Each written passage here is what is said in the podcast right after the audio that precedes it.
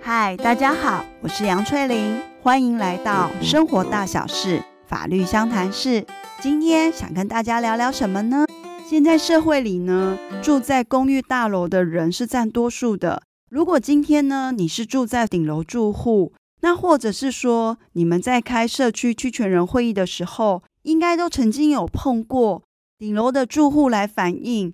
屋顶平台漏水了，导致于他们家的天花板呢，开始出现了渗水现象，而且呢，也影响到了家里的一些其他家具，就希望管委会能够赶快的来处理。所以呢，我们今天想要聊聊的是，如果说当公寓大厦的顶楼平台发生漏水事情的时候，应该是谁要来负责修缮？那是谁来负担这笔费用呢？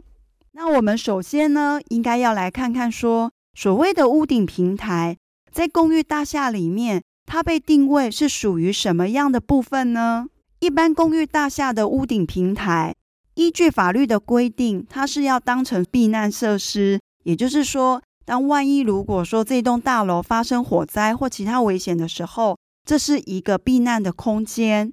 那就一般住户而言呢，有时候呢会在屋顶的平台晒晒棉被，亲朋好友来访时呢，也可以在屋顶平台烤烤肉或喝喝茶聊聊天。所以一般来说呢，这样的屋顶平台呢，它是符合公寓大厦条例里面的一个共用部分。共用部分呢，就是公寓大厦专有部分以外的其他部分，以及呢，它并不是专有之附属建筑物。那它也是供大家共同使用的，所以原则上呢，屋顶平台在定义上是会被认定成是共用部分。但是这个共用部分呢，有时候有可能是可以变成是一个约定专用。什么时候呢？屋顶平台会变成约定专用呢？有时候我们看到一些新型的大楼里面，建商要卖出这个建案的顶楼，他会跟买家说，买了之后呢，这个顶楼的部分呢，就是供你使用，其他的人呢就不会来使用，所以你的售价就会比较高。而在此同时，他在买卖其他楼层的时候，也会让其他楼层的屋主去签下说关于顶楼的一个使用权，专有所谓的顶楼住户去使用这样的一个分管契约。那有的呢，甚至也会把这些东西写在这个公寓大厦的一个规约里面。所以这个时候的顶楼平台就会变成是约定专用。那有人就会提到说，诶，公寓大厦管理条例里面不是有去提到说，有一些共用的部分是不能变成约定专用的，其中有一个是屋顶的部分。这样顶楼平台还可以约定成说专让顶楼住户来专用吗？实际上是可以的，因为法规的规定呢是针对屋顶的部分，可是。顶楼平台是指屋顶上面的一个平台的一个结构，两个是不一样的，所以顶楼平台还是有可能成为一个约定专用。那为什么今天我在一刚开始的时候就要去区分说，到底是共用部分还是是约定专用的部分？因为这两个部分的管理、使用、维护以及修缮负责的人是不一样的。如果今天大楼的一个顶楼平台，它发生漏水了，而这个部分是被认定是共用的部分的话，那它的一个修缮的责任就是在于这个大楼的管理委员会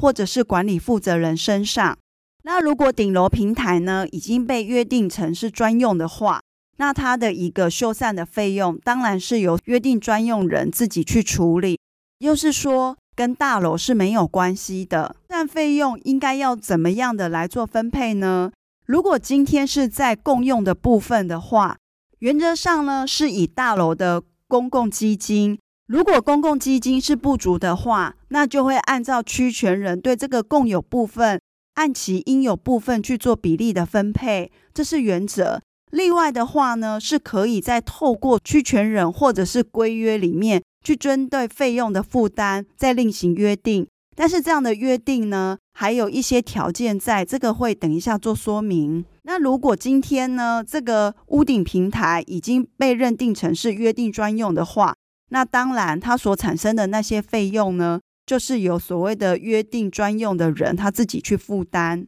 好，那回到刚刚我讲的，今天如果说是在顶楼平台是共用的部分，原则上当然就是整个大楼一起的来出这个钱嘛。但是呢，在实务上，我们可以看到一些判决，它是顶楼的住户呢去告所谓的社区管理委员会，顶楼住户告社区管委会什么呢？告的是当顶楼发生漏水现象的时候呢，这个社区的管委会。他要不就是透过区权人会议去决议通过，说要让顶楼的住户关于这个漏水所产生的一些费用呢，是要顶楼的住户负担多数的费用，而管委会呢只愿意补助一些。那管委会会振振有词的原因，是因为他们提出说，我今天呢是根据《公寓大厦管理条例》第十条第二项的后段。我可是透过合法的召开了一个区权人会议，然后呢，也在一定的比例之下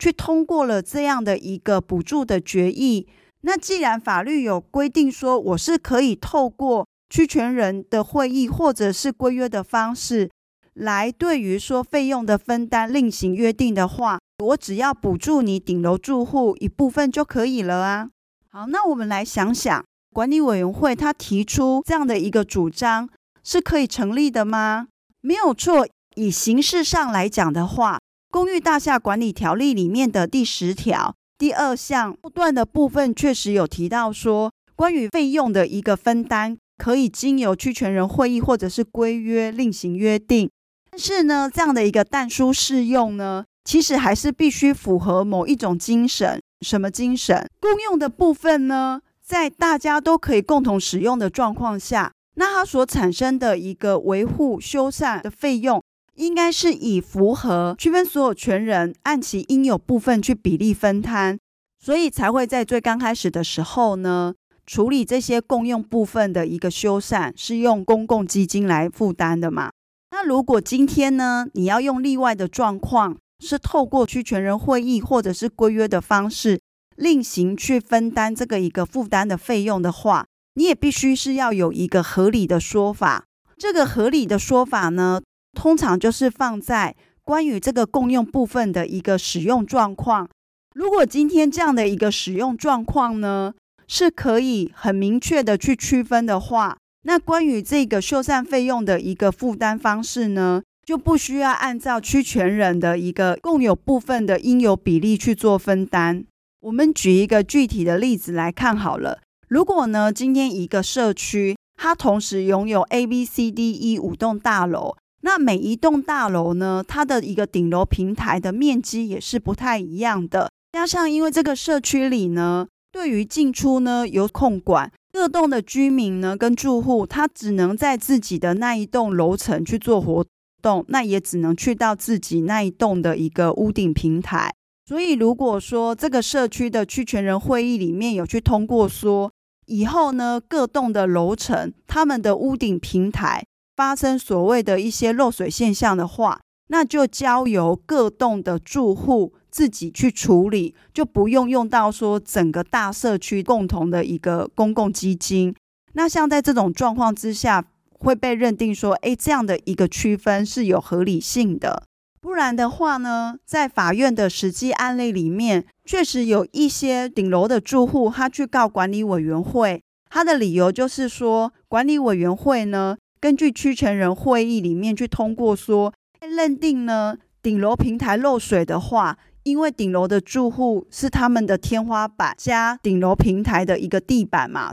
所以就各自出二分之一这样的一个决议。或者是有一些区权人会议里面通过的决议，针对顶楼的漏水呢，整个社区只补助多少钱的金额为一个上限，给予的部分应该要顶楼的住户自己去负责。像诸如此类的决议呢，最后都在法院会被认定说，这是一个多数决的暴力。怎么说呢？因为顶楼的住户跟其他以下楼层的住户比起来，永远都是以一抵十嘛。那可是，在投票的时候，每一个专有部分都只能拥有一个表决权，那他当然不可能的赢过这些其他住户。而在这种多数决暴力之下所通过的一个决议，这种就是法律上的一个权利的滥用。一个共用的部分，所有的人都可以去使用。那为什么最终发生一个漏水现象？而这个漏水现象呢，又不是人为破坏，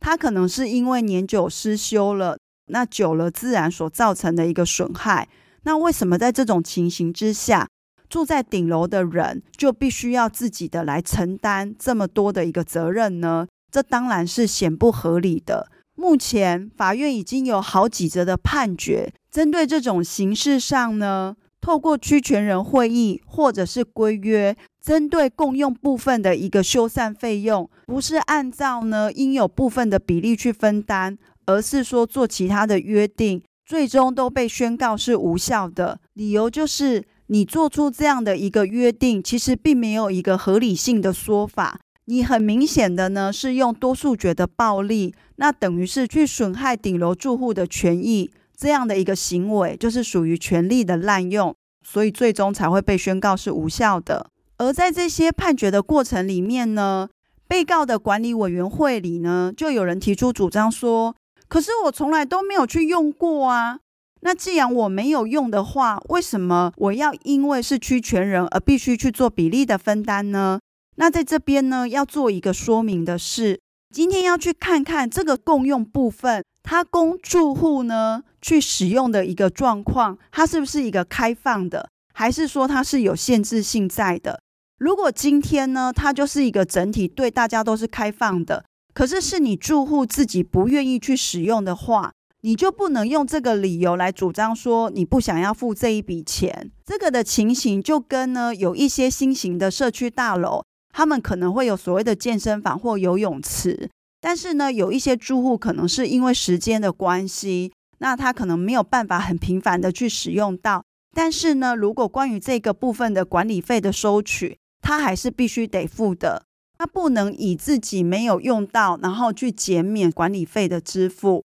所以今天顶楼的一个平台，只要它都是一个开放的机会。任何的住户都可以上去使用的话，它就是属于共用部分。而共用部分的修缮，当然就是交由管委会或者是管理负责人，就按公共基金或应有的部分去做比例分摊。那我们呢，来小结一下，今天主要谈的是，如果你住在公寓大楼里面，那顶楼的平台发生漏水了，应该要谁来负责？那要谁来出钱呢？首先，我们先去区分这个顶楼平台，它是约定专用还是所谓的共用的部分。如果今天是约定专用的话，那就是约定专用的这个人，他必须要自己处理。可是，如果今天这个顶楼平台它是一个共用的部分，就会由社区的一个管理委员会或管理负责人呢来进行处理。那所产生的这一笔修缮费用，应该要怎么样的去负担呢？原则上呢，是用公共基金。如果公共基金不足的时候，那当然就是以区权人他们所应有的部分的一个比例去做分担嘛。而在例外的状况下呢，如果你能够因为它的一个使用的状况、使用的情形，去提出一个合理说明，那你就可以透过区权人会议或者是规约里面，针对这个费用的部分要怎么样去分担，去做一个调整。否则，如果没有一个合理性的话，那你即便形式上是透过区权人会议，或者是把它订定在规约里面的话，这个还是会被认定成是权力滥用，是无效的。那我们今天的 podcast 就到这边结束喽，下次再见，拜拜。